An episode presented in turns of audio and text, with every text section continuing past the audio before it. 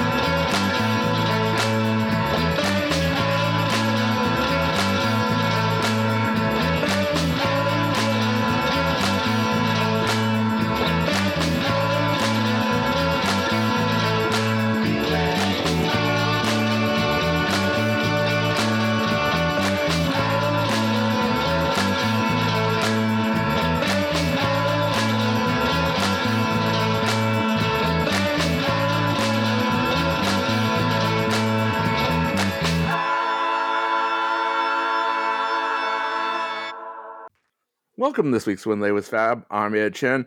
John Stone is actually off playing some music, something that Lonnie Payne is getting ready to do, but Lonnie's here with us today. Hey, hi there, Ed. Hi there, folks out there in podcast world. Thank you. Thank you for inviting me, Ed. I miss you guys, but I really appreciate it. It's going to be fun. We need you sometimes, so you are the first call. Thank you, sir. Thank you, sir. All right, so first off, as we're recording this, it is, well, half of George Harrison's 80th birthday. Those of you out there know George liked to celebrate on both the 24th and the 25th. It was always recorded as the 25th, but sometime out there in the 80s, he started telling people, no, my birthday is actually the 24th. So peculiar, but really doesn't surprise me. I have a cousin who, for pretty much most of her life up till the 20s, thought her birthday was on the September the 29th, and in fact it was the 28th. So I could understand that. He always had an alibi for that, right? The story Olivia likes to tell is that as George got up there and didn't want to celebrate birthdays anymore, if anyone said happy birthday to him on the 24th, he'd say, what do you mean? It's tomorrow. And if they said it to him on the 25th, he's like, no, sorry, you missed it. It was yesterday. Ding dong, ding dong. Tomorrow will be yesterday. Yesterday. Exactly. So the story, and I've told this story before, but hey, it would be George's 80th birthday. It's the 80th anniversary of George's birth. Yeah. So we'll tell this story yet again. George always thought his birthday was on the 25th because his mom, Louise, always liked to call him on the 25th and remind him that he was getting a year older. Okay. Yeah, she'd call him from England. George always said, okay, so my birthday is the 25th.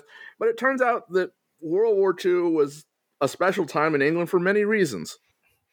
I can hear the air raids. Where's our buddy we interviewed once with the The Beatle Drama podcast. Look for it. He's getting ready to put out a new episode. But Is he? Oh, cool. Okay. But anyway, so in England during the Second World War in 1941, the British government adopted what they called British double summertime. Therefore, the clocks would be 2 hours in advance of GMT when ordinary daylight savings time would normally be in effect.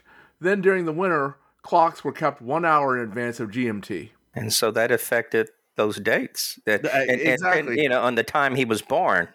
Which, exactly. Whatever time he was born, 11, whatever. Yeah, so George was born just after midnight, but had the clocks been correct, or not necessarily correct, they were correct. It was, the government said, this is what we're going to do, and they did it, but if they had followed the normal, back and forth of the clock that the rest of the world did for that period of time, George actually would have been born just before midnight on the 24th. Okay. It is. It's not confusing, folks. It's not confusing.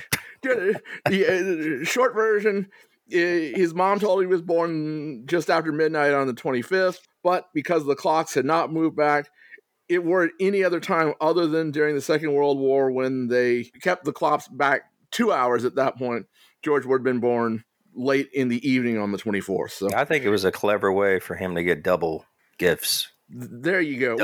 Double the cake.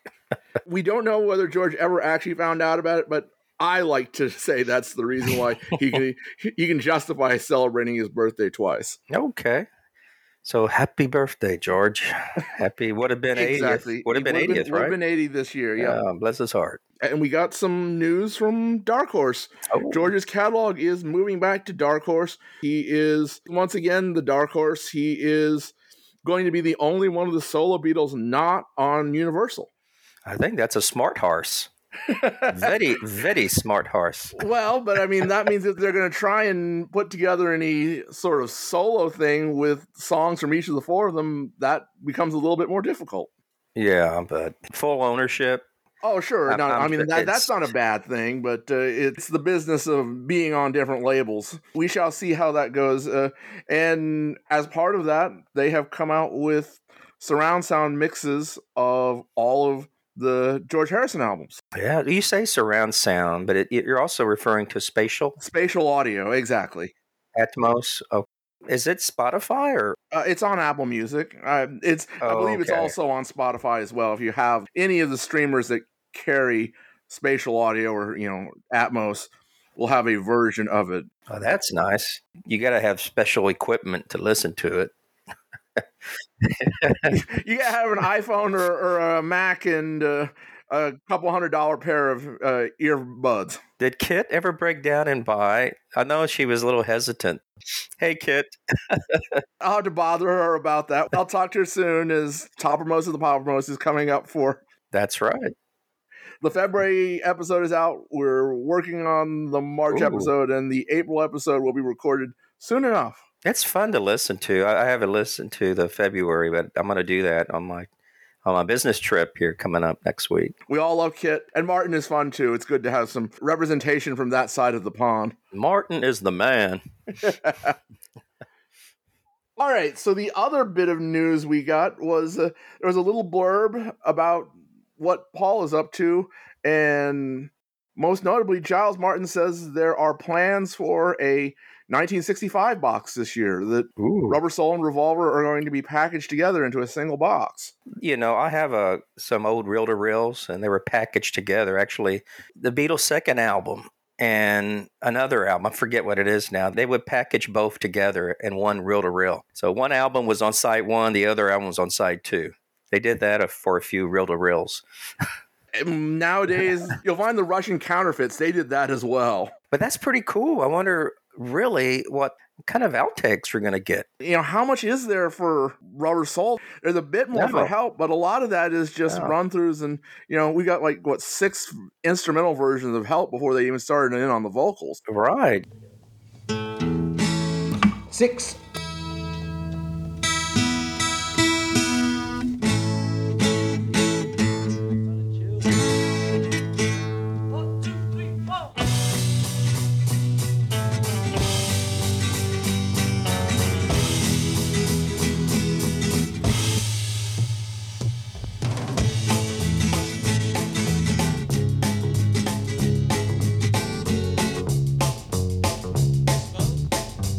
And going over the years, but since, you and I have been collecting, and I don't remember seeing or hearing much on any outtakes over the years, even poor quality ones. There was not much out there. There's a bit here and there, That Means a Lot. And If You Got Troubles, those are all from that period of time. Is it? Okay. Of course, we don't know. I mean, it's just like the Lennon demos from Revolver. It's like, we never knew any of those existed. Well, you're right. There was some pleasant surprises on that album. So I guess we'll find out soon enough. Rubber Soul certainly never really had a great stereo mix. It had that CD mix back in the 80s. It was one of those that back in the vinyl days, for whatever reason, George Martin mixed it in that ping-pong stereo, that right-left thing. Sort of like early Beatles stuff, someone antiquated. Yeah, exactly. And now that they've got the technology, the MAL technology, Giles can actually get to the individual pieces. Sweet. Well, I got to save a pennies for that, right? It'll be here, folks, just in time for Xmas. Or maybe sooner. When is the anniversary? I mean, the Rubber Soul anniversary is late in the year. Help was summer with the album, right? Right. Like July, August. 8 Arms to Hold You, right? We may get it sometime in between those two. And, you know, they don't want to go right on top of Christmas, but sometime in there. Yeah. Give folks a chance to order it, get it packaged, gift wrap. They'll probably see it in November. That would be what they've done for the last two, for Revolver and for Let It Be. The other thing mentioned in there is a 50th anniversary box of Band on the Run. Paul, do we really need another copy, another reissue of Band on the Run? I have one from whenever it was. It was a CD package. It's like 3 discs, and beyond that, there's also the archive edition, which we got not that many years later. It was like 3 or 4 years later. It was one of the early archive editions. Right. You know, I have a, what is it, on DVD? I think I have a DVD surround sound special mix of Band on the Run. They also had the gold, the DCC edition of Band on the Run. Maybe that's what I have. Maybe it's really a weird mix. My stereo doesn't like it. Some of the instruments, like especially the Moog, is really up high. It's just a weird listen. It's not mixed correctly for my stereo. Well, it's meant for quad, and quad, while it plays on modern surround equipment, is just weird. Yeah. Quad for your 4 ears, as they used to say. 2 in the back and 2 in the front. That's what's new, but that's not what we're going to talk about. We got a special show today in regards to a big influence on the Beatles. Well, I mean, we're not too far away from the anniversary of the day the music died, when Buddy Holly actually went down. That was in February. And Buddy Holly had releases which were on the top of the British charts through the 60s. Brown Eyed Handsome Man was actually in the charts 60 years ago in February 63. So he actually toured England. Neither John nor Paul went to the show for whatever reason. Yeah, according to the research by Mark Lewison. How could they miss that? You know? That's a good question. Well, especially since we know Paul liked to spend money to go and see shows. Yeah. And John too, but less so. Obviously, everybody knows that's not his real name. And his last name is not even spelled correctly. EY, as your friend knows very well. Right. It's Charles Harton Holly. Holley. EY, yep. So they called him Buddy, you know, I guess since he was a kid. I had a chance to visit the Buddy Holly Museum in Lubbock like 25 years ago. And it's certainly worth a visit if anyone is ever in North Texas, in Lubbock, Texas. It's a nice exhibit there for Buddy. We were kids back in Liverpool in our teenage years, and this record came out, That'll Be The Day, and it was like this guy.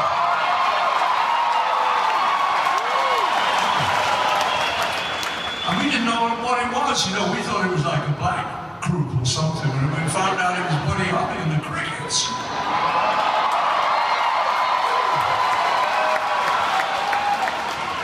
So we became great fans, and we were buying all their records, trying to learn all the songs, and so we really kind of learned a lot of our guitar playing off those records, you know, the chords basically.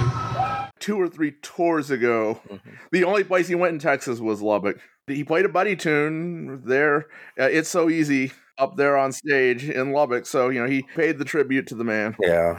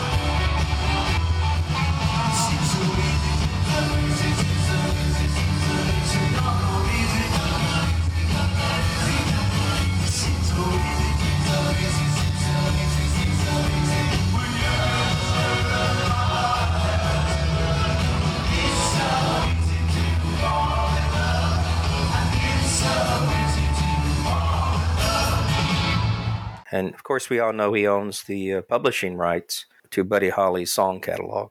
Well, which is a reason for one of the discs that we're going to talk about today. All righty, then. Paul bought the Buddy Holly catalog. Actually, he bought it from Norman Petty in 1973. I didn't realize it was that early. I thought it was around the mid-70s. It was one of his first acquisitions for what became MPL.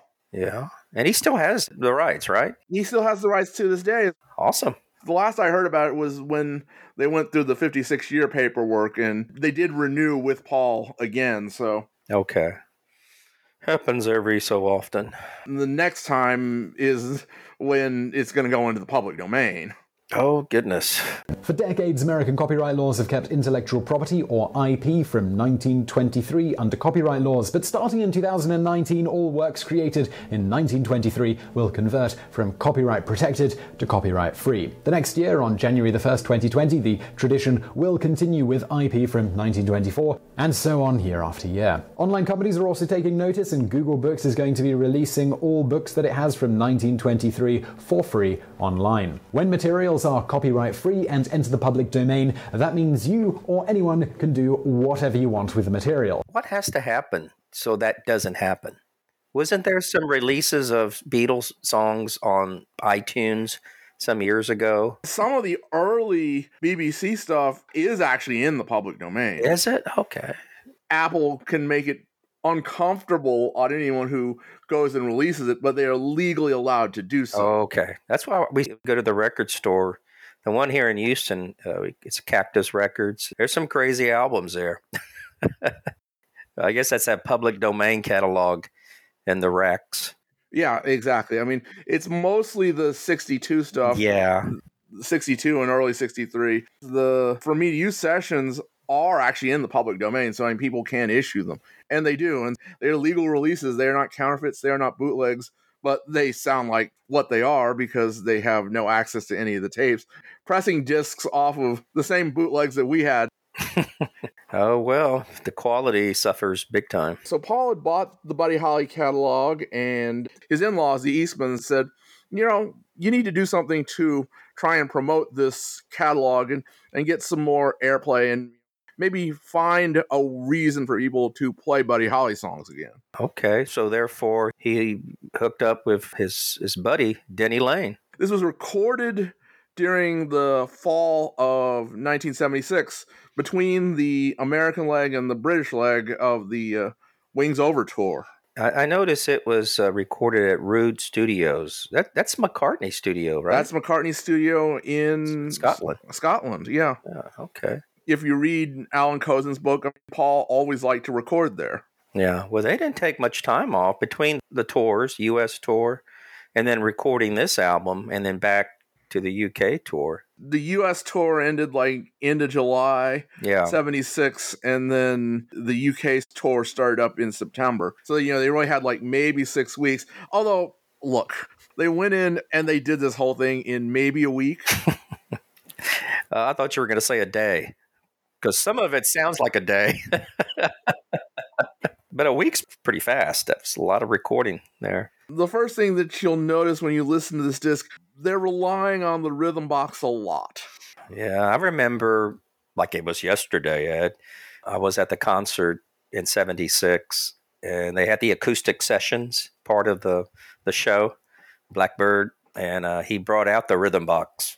He called it Robbo, I think. Robbo, something like that. I remember saying, has anyone heard this? But, you know, whatever he says. But he really liked that rhythm box, especially on this album. For those of you who can see, this little friend here who's come on stage is his little robot friend of ours here. His name's Robbo. All right?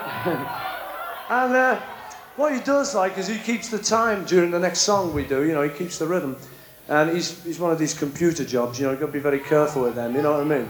So I'm just going to give him a little bit of delicate tuning, you know, just very fine tuning these jobs are. Just a minute, delicate tuning. Okay.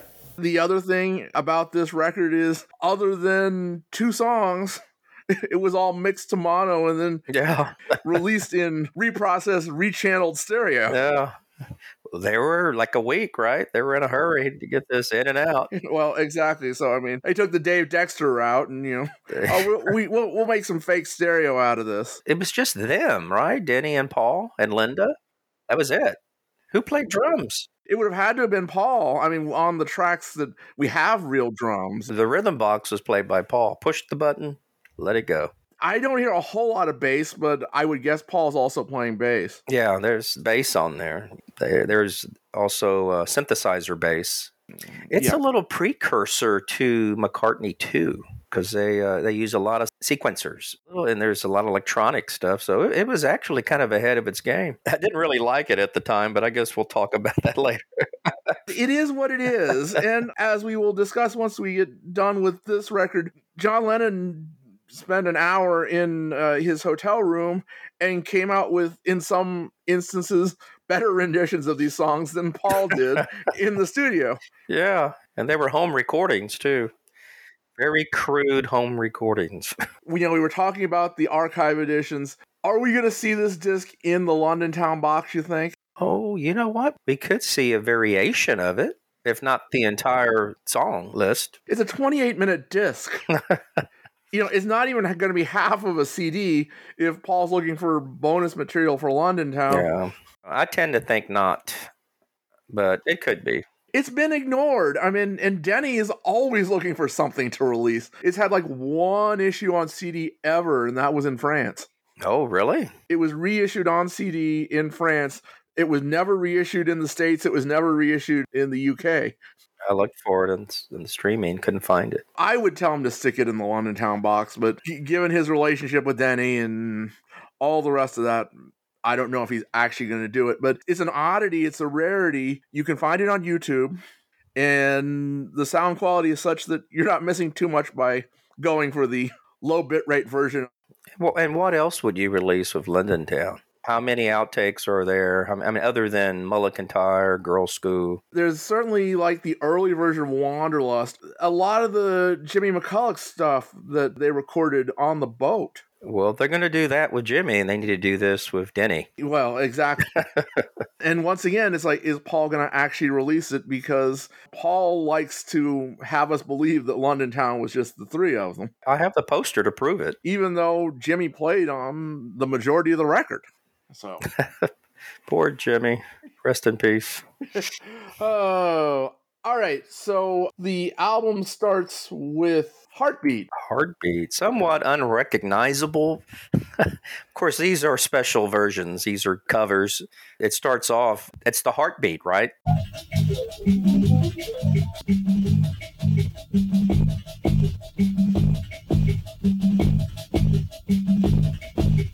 Heartbeat, why do you miss when my baby kisses me? As soon as I heard this, it's like McCartney II. With the rhythm box, the synth opening. I kind of like it. And now I do, because it's kind of avant-garde, I didn't appreciate it when it was released. I bought the album when it was released. I did not appreciate it. If you were picking this up either looking for the McCartney Wings Denny Lane record, or you were picking it up as, oh, it's a Buddy Holly tribute album, starting like this is not going to put you off on the right foot. This is one of my favorite Buddy Holly songs. This is okay. Again, it's a precursor to McCartney II, in my opinion. You get a lot of backing vocals from Paul. Paul's having fun. I know that true love will be heartbeat. Yeah, I think throughout this album, there's a lot of backing vocals, some more prominent than others with Paul and Linda. And in some cases, it's Linda to the fore. In some cases, it's Paul. Yeah. And in some cases, it's the two of them or the three of them. One thing it does is it sounds like Wings. I mean, it is Wings, but by putting those three voices together, it sounds like Wings.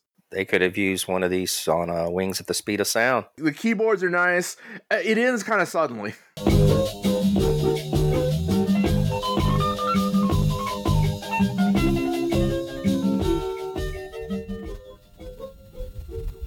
Oh, absolutely.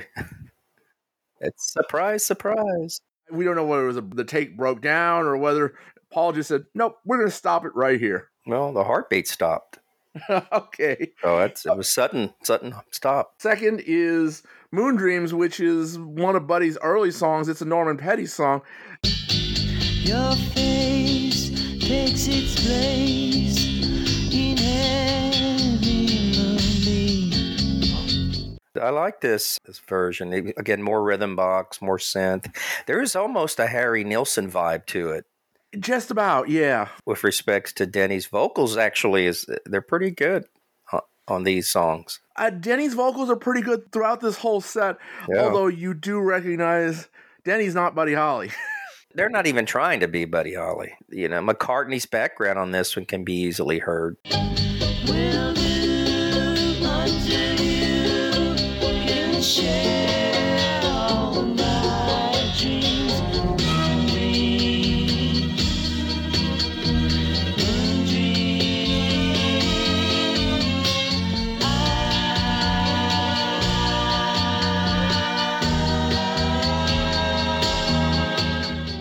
This is a song that people don't know quite as much. It was actually recorded by Buddy Holly in the same session as True Love Ways, Raining in My Heart, and It Doesn't Matter Anymore. You know, three songs we know real well, and this one. Is that the time he did orchestrate it? Yeah, exactly. Orchestra, it was one of his The Dick Jacobs Orchestra. Yeah. It also makes some sense that he would say, you know, let's record some stuff that's not as well known. He's trying to sell the catalog after all. Right. Right. You know, everybody knows all these other songs. Well, this album did not motivate me to buy the Buddy Holly catalog. What did was the movie that came out. Gary Busey, The Buddy Holly Story. Yeah, that motivated me to go and research and buy up some albums of old Buddy Holly. I mean, there aren't that many Buddy Holly albums. I mean, Buddy wasn't with us all that long. No, but there's some greatest hits. And I got a couple of bootlegs, live recordings.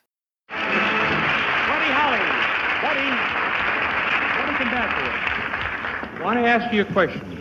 How old are all of you fellas? Well, there's 218, 120, and I'm 21. Where do you come from? Lubbock, Texas? Lubbock, Texas, yes. You go to school down there? Well, we did until we got out of high school, finally. Right after high school, you started playing together? Yes, sir, that's right. Your big hit right from the start, or has it been sort of a long... Well, we've had a few rough times, I guess you say, but we've been real lucky getting it this quick. Well, Texas, nice to have you up here. Let's have a very nice hand for these Texas records. Anyone who is a fan of the British invasion, and certainly the Beatles, would have to be more or less a fan of Buddy Holly. I mean, you know, they picked up so much from him. Yeah, words of love. It's a little bit surprising that's the only one they ever officially recorded.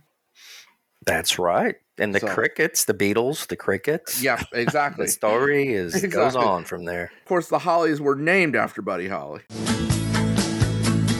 Peggy Sue got married not long ago. The next song is actually probably the best song on the record. It's their version of Rave On. Yeah, it's a fun song. Little things you say and do.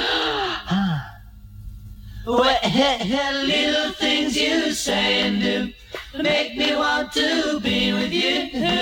Rave on, it's a crazy feeling, and I know it's got me really when you say I love you. Rave on to me. The song, as it's recorded by Buddy Holly, it's a really cool song. I like the intro.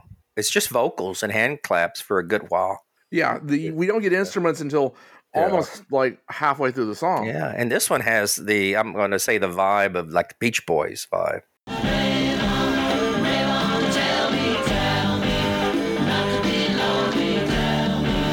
This is a song that I would have liked to have seen Wings take onto one of their actual Wings albums. Oh yeah, this would have been a good one. You know, we got to remember there was a little bit of a Buddy Holly revival going on at the time. You had Linda Ronstadt. That's right.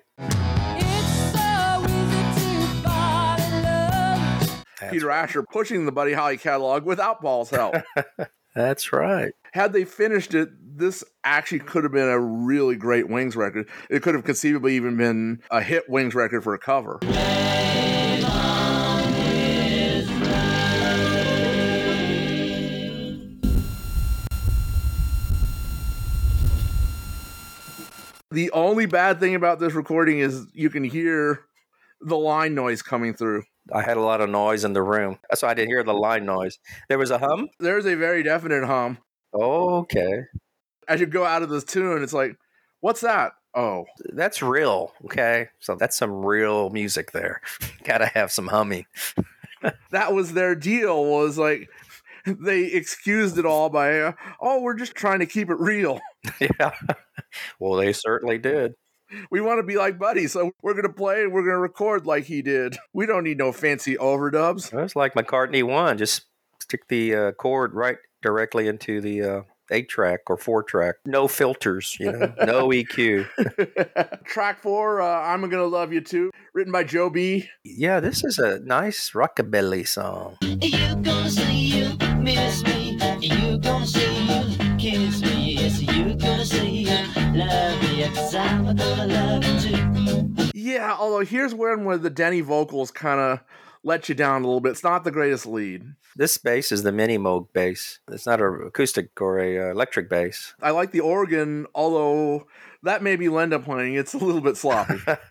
You're gonna see you kiss me, yes, you're gonna see you love me, 'cause I'm gonna love you too. Is there a cowbell in this song? No. Need more synth. It's another one that kind of ends early. They didn't know what to do, so we'll just stop it here. Yeah, it's like I'm looking at my notes, you know. It's a 2 minute and 15-second song. It's time to stop. Just end it.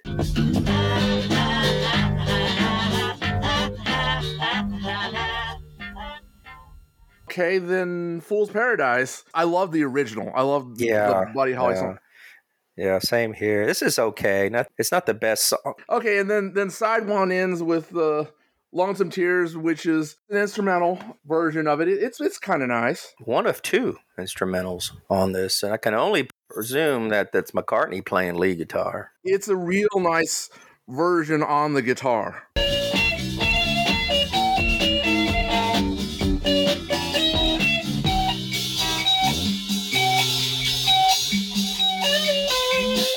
I like it. It's moving. I would say there's about 3 or 4 really good tracks on this record, and this is one of them. We're on to side 2.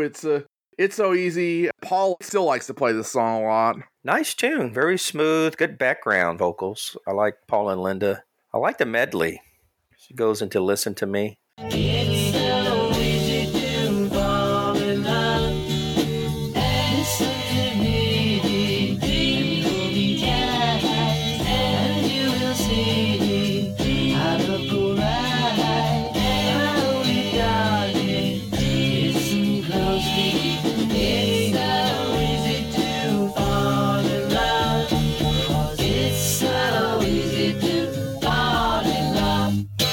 Buddy, he's credited Charles Harden. It's Holly, Petty, Charles Harden, Petty. Norman Petty doesn't really deserve much of these songwriting credits anyway. I mean, he got the credit because he was the producer, right?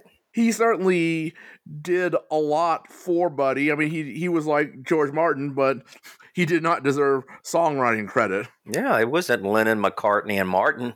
You know, right? No. You know, with all due respect. Yeah. Well, I mean, we know that these days.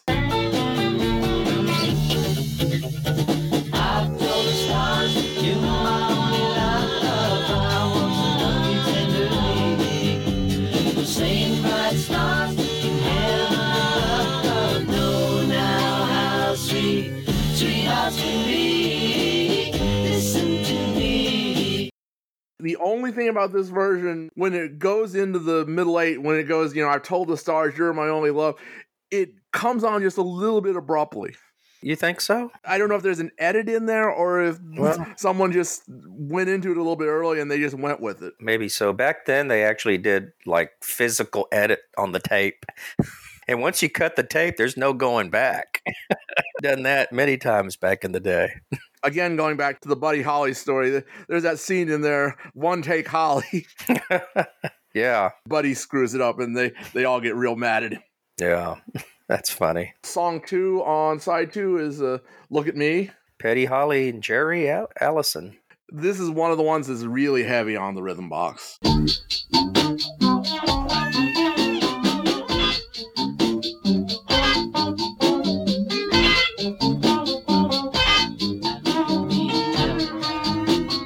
Yeah, it sounds like McCartney II, definitely. It's the vibe. The other thing about this version, the acoustic guitar is doing some interesting things, but the lead, the electric, is just kind of playing along. Yeah, they had fun. This is a good 3-minute, 10-second song, so just jam on it. Track 3 on side 2, Take Your Time. This is a little bit weird because Paul and Linda take their backing and speed it up. They do a little Vera speed and it comes in Chipmunk style. Yeah, this is one of the lesser known Buddy Holly tunes.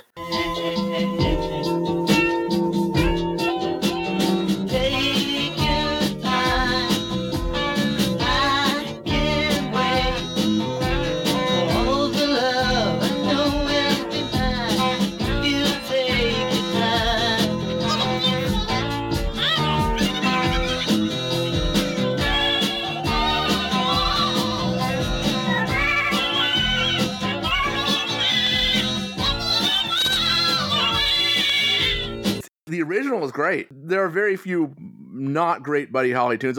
Although, I mean, this is them kind of doing what Buddy did. He did some backing for like Waylon Jennings. Yeah, where he went into some like jokey versions. I mean, you know, he did some like Donald Duck backing vocals. So, you know, if we want to be generous, we can say Paul Lind are kind of aping that. Maybe so. A lot of extensive use here on the electronic rhythm box, of course. It's more surprised when we get actual drums. Yeah, you're right. And then the last song on the disc, Song 10, is an instrumental version of Looking for Someone to Love. Here we get actual drums. Yeah. The lead is kind of cool. The lead is a little bit jazzy. That may be Denny.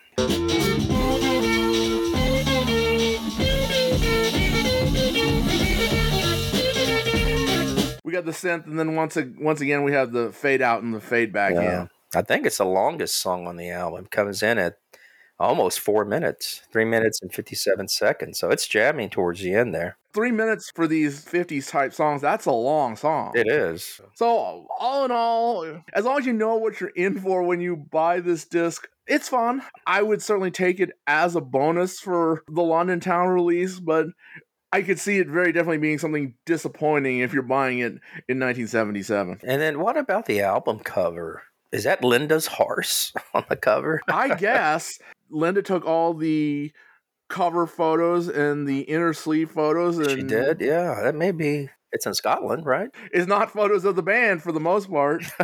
What is that? Scarves or ties or what the heck's on there? Yeah, I think that's like Paul's. Okay, well, that's the album. It's a weird little collection, but I mean, you know, I guess I'm glad he did it. You know, it's I'd rather have it than not have it. But I have it. I haven't played it much over the years, but I have it. There's a couple of tracks which are worth putting on your playlist, but for the most part, it's what it sounds like. It's like them just kind of fooling around. Mm-hmm. It's funny. It sounds more like a bootleg than a legitimate release, but it was legitimately released. Yeah, what you got to do is play, if you have the vinyl, pick up the vinyl and play that, and then play McCartney II. Right after. It's in the same vein, you know? Or you can play this other disc that we're just about to talk about. Yeah. You know, it's kind of cool that John and Paul often did very similar things. So in September 71, just after John and Yoko moved to New York, Yoko had decided to make this avant-garde film. It was really crazy. I don't recall seeing this film. We've never seen the full thing. We got a couple of outtakes in that Above Us Only Sky film, the making of Imagine, when the Imagine anniversary box came out. Okay. The idea of this film is they were spending a fair bit of time in their hotel room, so Yoko kind of said, okay, we've got a clock on the mantelpiece.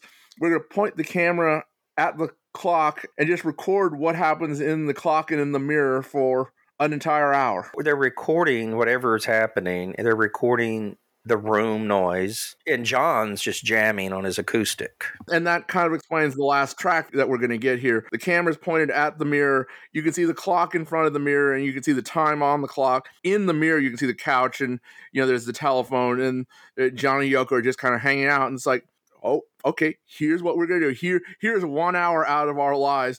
And May is also there in the room with them. May was her assistant at that point in time. You see them and the reflection of the mirror? You see them as a reflection in the mirror. You see the clock in front of the mirror, and you see the time on the clock. Very interesting. So this became known as Clock.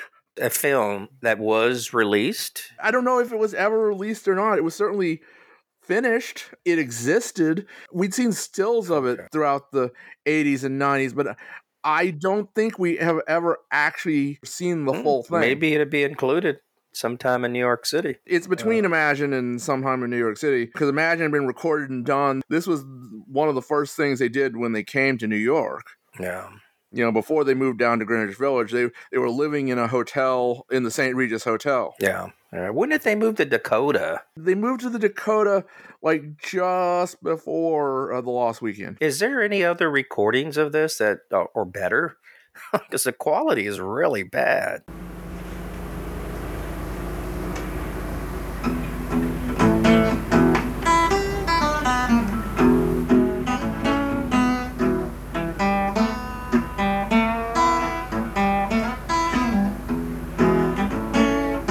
There's a decent version out there, but it's not none of it is really great. I mean, so the point is, as you had mentioned, they have this camera and they have just a single microphone, and John is just real close into this microphone, and he's singing and playing the guitar into it. Yeah, and because it's a mic in the room, it's picking up everything.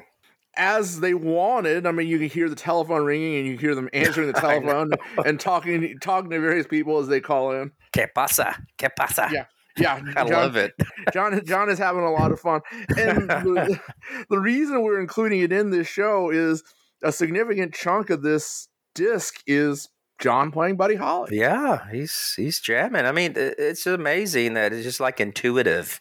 I would imagine he doesn't have any sheet music. He doesn't have any notes. He's just playing these songs from when he used to play them 10 years prior. Again, Buddy Holly, it's great music, but it's not the most complicated music. It's where the Beatles got this whole idea of let's write simple but exceedingly memorable songs. Three chords, E, A, D, and maybe a B every once in a while. So...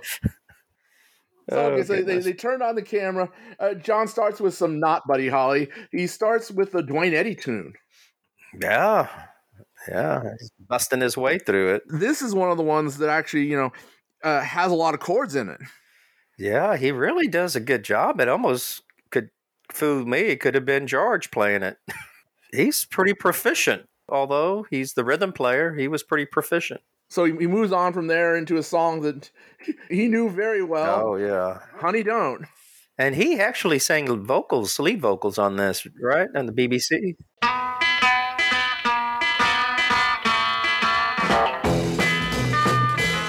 Well, how come you say you will when you won't? Say you do, baby, when you don't. Tell me, honey, how do you feel? Tell the truth now, is love real? But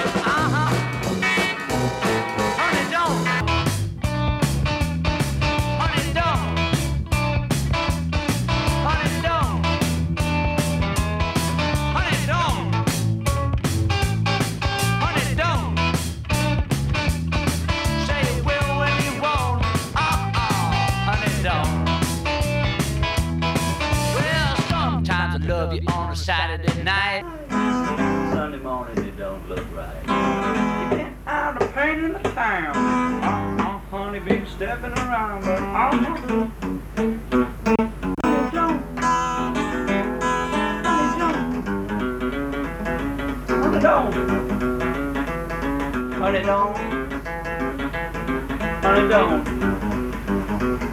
Say you will when you want. Honey don't.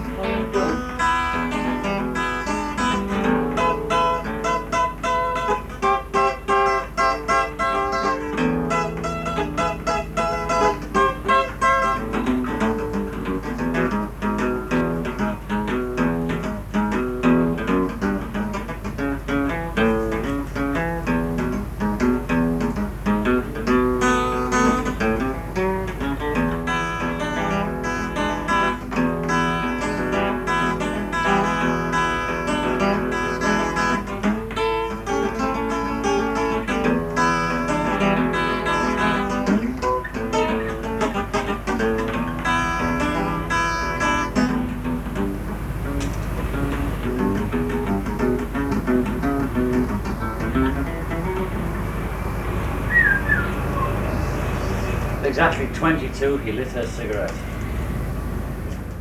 It's him and his guitar and Yoko. And May, although May doesn't ever actually sing on anything. Yeah, but Yoko's not overbearing on this. And Yoko actually puts in a little harmony, and it's really actually pretty good harmony on one or two of the Buddy Holly songs that are coming up here. You know, very easily, McCartney could have just showed up, and this would have been like the perfect jam for the two. As we found out from Alan Cozen's book, well, this may have been just a little bit too early for that, but they were looking for things to happen. But, you know, yes, if Paul were in New York and John said, hey, come over, this very well could have been something like that. The thing that I find kind of interesting, here we got two discs, albeit a short disc from Paul, and there's really only a couple of Buddy Holly songs that they do in common. They both do 8, 9, 10 Buddy Holly songs, and there's only like 2 of them that they do in common. Yeah. You know, not that John didn't play it enough with the Beatles, but he does a good job on the lead on Honey Don't. He really does. Again, I wish it was better quality, but you certainly can hear what he's doing, and it's a good rendition. Look at Holidays. The quality of this, in a lot of instances, is better than the quality that's on. Oh, I don't know about that. I don't hear the rhythm box. Well, no, that's true. It should have been called, instead of clock, phone ring. Because the phone rings like every 3 minutes. Hey,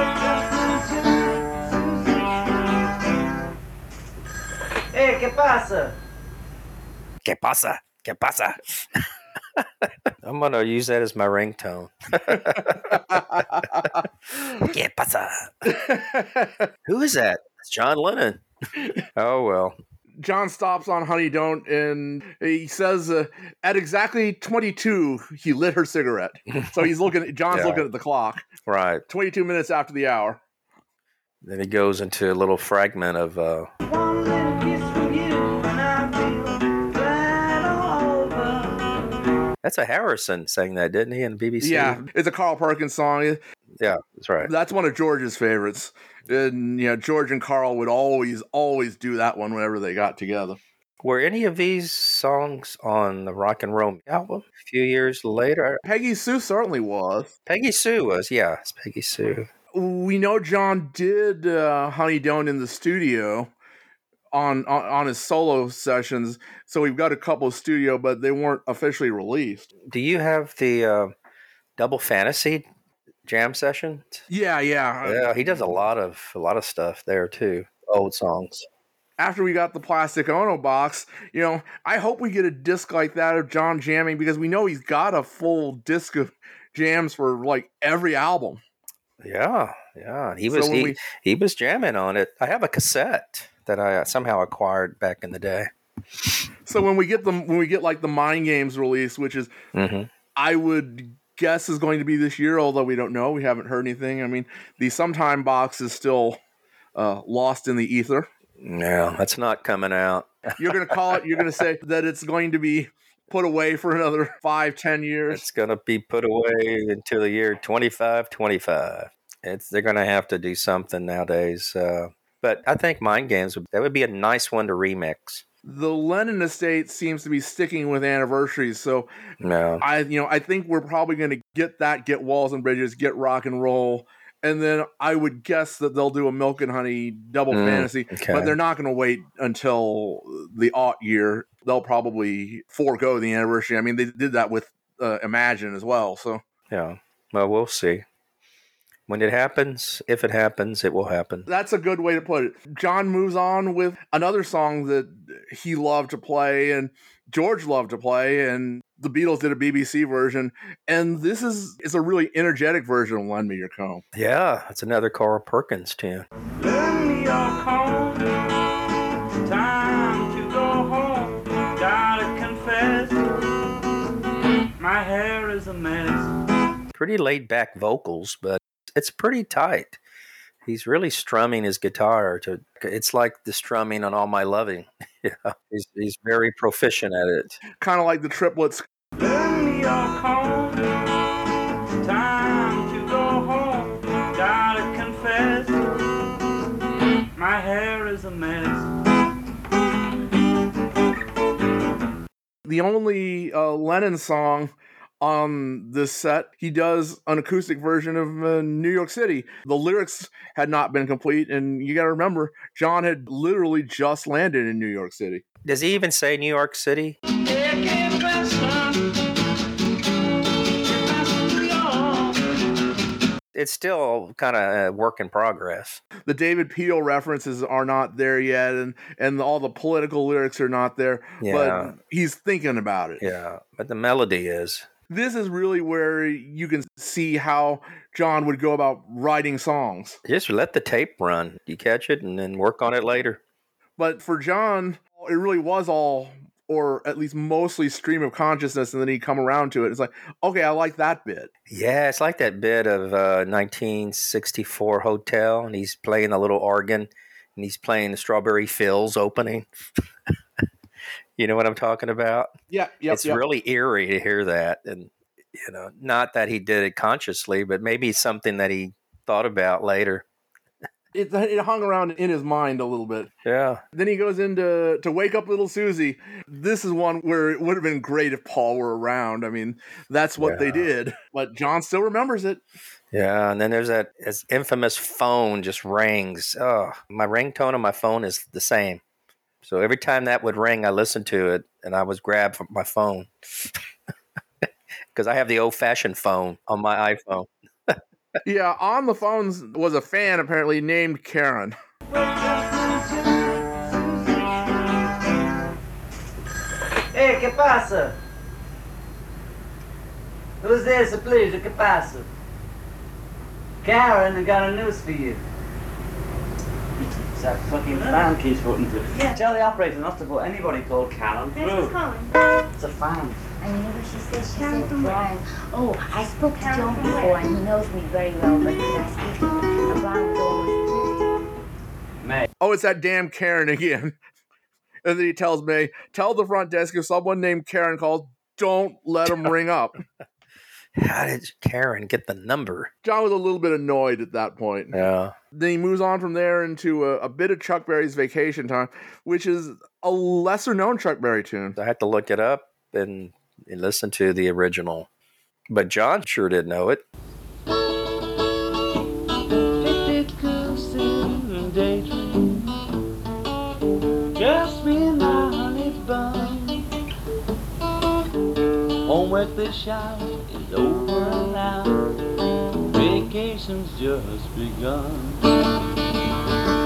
That's one of those, probably, that he just sat and learned the B-side of a record. Yeah. We move on from here into a Buddy Holly set, and he does a fairly complete Buddy Holly set. Yeah, it sounds really good. He starts off with Peggy Sue, a very authentic version of Peggy Sue. My Peggy Sue, really love you, girl, and I want you, Peggy Sue. That is right. And then he moves on to Not Fade Away. Does a good job on that. I'm glad there were minimal interruptions on this one. I'm going to tell you how it's going to be. Yes. You're going to give your love to me. I guess you will.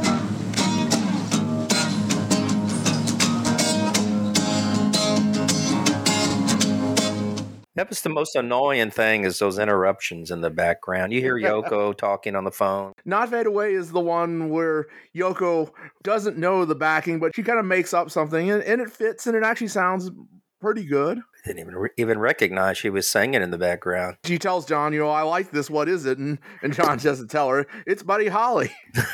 Don't you know that? No, it's okay that Yoko doesn't know that. Well, she was classically trained, right? Yeah. She probably wasn't listening to the Beatles or Buddy Holly.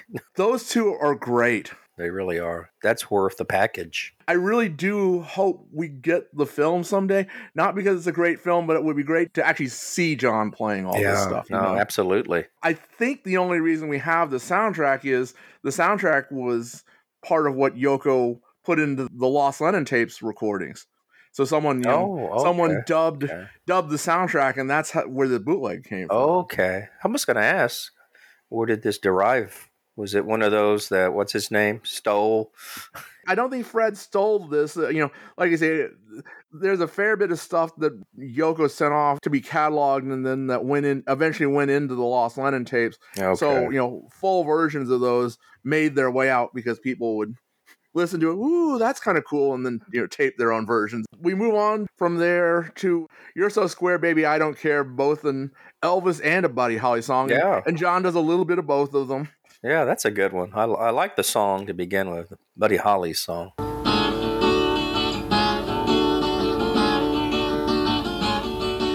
don't like crazy music. We don't like rockin' bands.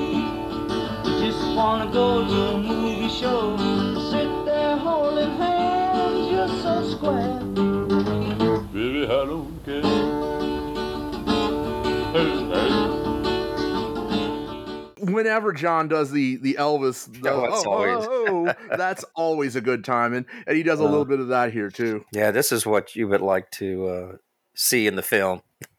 His facial expressions. And you can see him just doing some of the Elvis dance moves. I'm sitting there on the couch trying while he's playing the guitar. Like he did on One to One. But this is a really good version. I agree. And to be able to pay tribute to both of his idols in a single version of a song that they both did, you know, that took some doing, and John managed to do it. He's just playing. He's sitting there playing from his heart. I don't think this was planned, right? Or was it? He may have been thinking a little bit.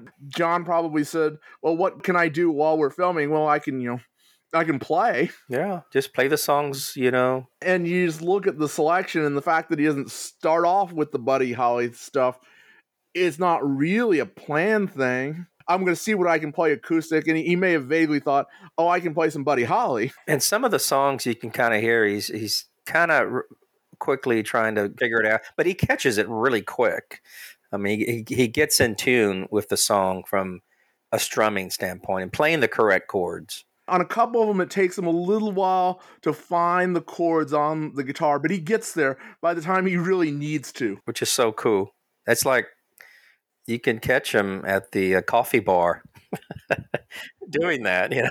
It just shows you, A, just how good John was. Yeah. And then B, you know, what all that work with the Beatles led to. I mean, absolutely. You know, it's the fact that the four of them were sitting around playing all the stuff. And I mean, you know, it's also the stories we've always heard about when in the middle of the night in Hamburg, it's like, let's play all of Buddy's first album, or let's play all of Carl Perkins' first album, you know, and they do. And so, I mean, even if he didn't know it for sure, he knew it enough that it would come back to him. Yeah. And again, they only 10 years or so that elapsed. Which is also 10 years, but still. But still, that's, you think 10 years ago was 2013. It didn't seem like that long ago, you know. And for him in 71, of course, the music revolution happened in the 60s. So I don't know what the perception was. I was just a young boy. Hey, it's only been 10 years since we got the last Band on the Run reissue. What do you mean?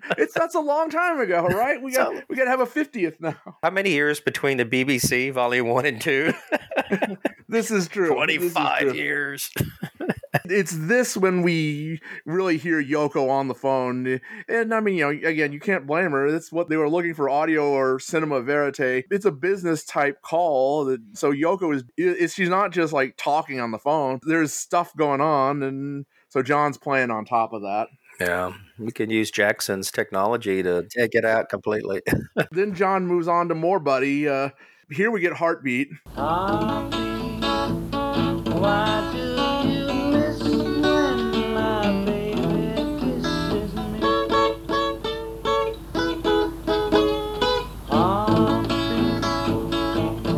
do you miss when my baby kisses me? Better than the McCartney Denny Lane version. Yeah. I will call that. It is a good one. I love that song. John doesn't do anything bad on here. You know, some of them are less polished than others, but this sounds like the legitimate release, and Holiday sounds like the bootleg. Other than sound quality, as you know, but yeah. This was one of them where he was trying to find the chords. And Heartbeat is not an easy song to play on the guitar. I don't know if you've ever tried, but no, but I will now. Where's my guitar? Never mind. It took some work, and I could see, but John gets there. He does it, man. That segues into Peggy Sue Got Married. Peggy Sue got married just the other day. And then he goes into Peggy Sue. Yet again, yep. And the phone rings. My Peggy Sue.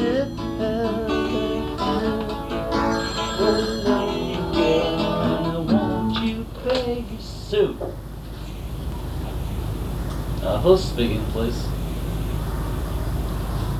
We'll take the call. Who's the wish to speak to? Just anyone, okay? I'll put you on to the maid, okay? You'll call Henry Gonzalo. Henry Gonzalo? Hello? You want to talk to somebody? I'll put you through to the maid. You got to figure, other than Karen, whoever's calling them knows that they're there and has reason to be calling the line. It's across the ways, probably, at the next building over. You know, back then, buildings were so close. Well, at least they didn't have someone knocking on the ceiling, stop playing that guitar! Then it goes on to Maybe Baby. Oh, which is a great song. It's a great song, and John's vocal here is tremendous. Yeah, I love it.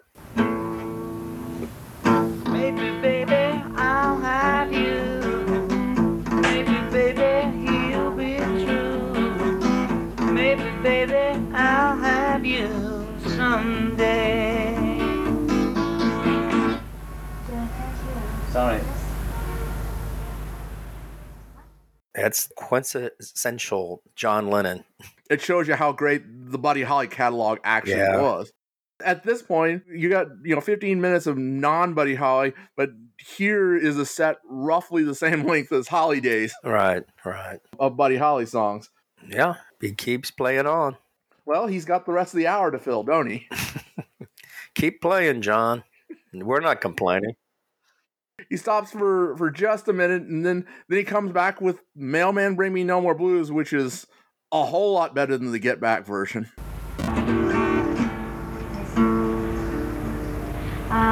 Probably this Christmas. Mailman.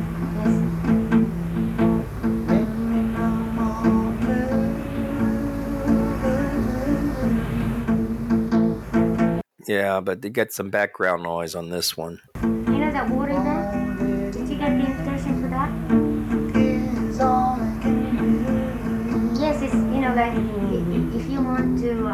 Which is not bad, but you can even hear the street sounds, One thing it does, it gives you a real feel for what was actually going on in this hotel room. New York City. I would have liked a cleaner version of this, but it's, for what it is, it's pretty cool. Yeah, it really is. It's history. It's history, man. It is absolutely history. Yeah. So Yoko hangs up, and we hear John exclaiming, "Right on!" He's happy she's off the phone. Yeah, so impromptu. This whole thing's totally not rehearsed. Oh, for sure. I mean, it is what it is. We've explained what it is, and it feels like what it is. It's just... John is putting so much energy into it. He really is. And again, I said earlier, it's just natural. The stuff is just, it's so intuitive to play these songs. We always hear how John loved this stuff. Here you can, in the sound of his playing and his singing, it's just all right there. Yeah. Right on. Little things you say and do.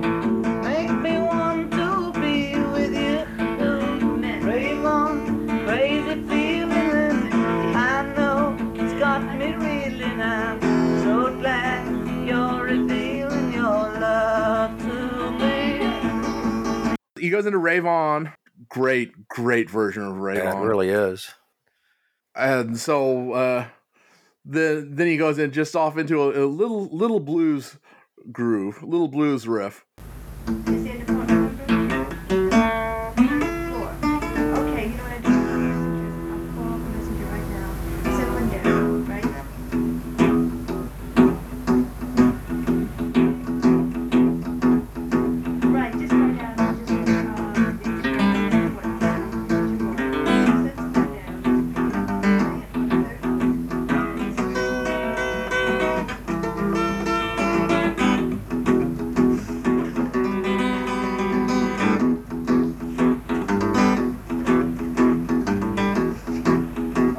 1, 2, 3, we just get up and run out. 1, 2, 3, ah!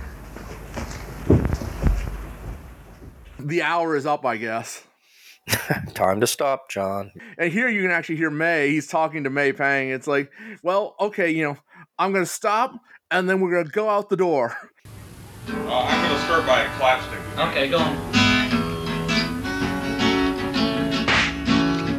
We were singing and when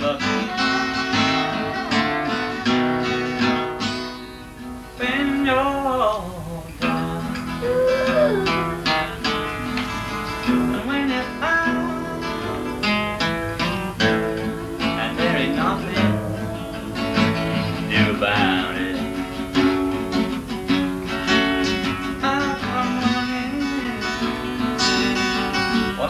It's really cool. He's going through all the songs and the people that influenced him, and you know, and he's a funny guy.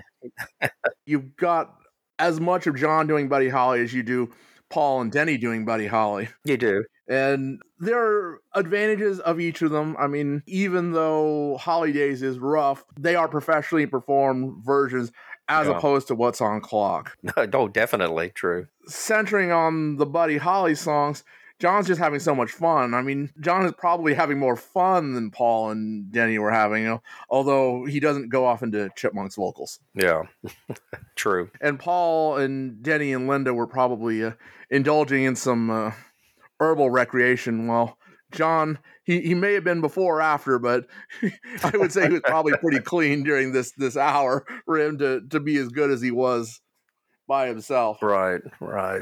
It's just a ad-lib performance. That's where we're at. Both these discs are on YouTube. We'll put up links to them. Awesome. That was fun. I still find it pretty cool that even though Paul did it just because he had a reason to, he was trying to sell something, John did it just out of his brain and out of his heart. But it shows how the two guys were really on the same wavelength in a lot of ways. Oh, absolutely. The influences, everything. I mean, that's what made them such a great pair. And then with the others, too, with George and Ringo.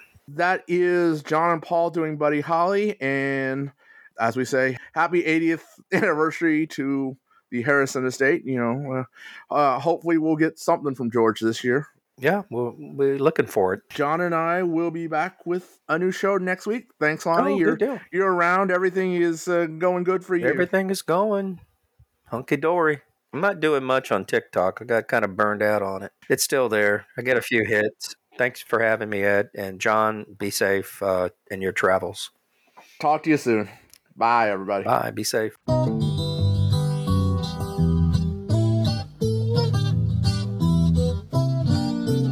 Subscribe to When They Was Fab on iTunes, Podbean, Stitcher, or wherever finer podcasts are found. Please join our Facebook group, and we could be reached at When They Was Fab and on Gmail. The opening theme was written, produced, and recorded by Jae Young Kim, Feast or Famine Studios, San Francisco, California.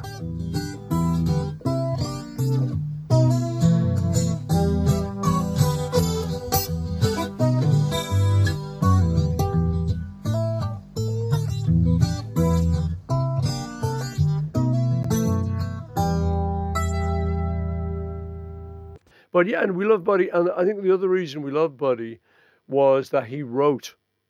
He wrote his stuff. Elvis didn't write his stuff. Loved Elvis, but he didn't write his stuff. That's right. So Buddy wrote and played the solos. Yeah. So he was a self-contained guy, which is what we were trying to... And he stemmed a strap, yeah. Yeah. Which is what we were trying to emulate.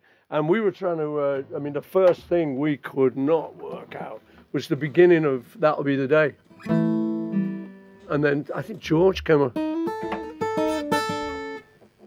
He got it. I was like, what? So how did you do that? Well, that'll be the day when you say goodbye. That'll be the day when you make me cry. You say you're gonna leave. You know it's a lie, but that'll be the day when I die. But that was Oh, yeah. Wow. Nice. Where did that riff come from?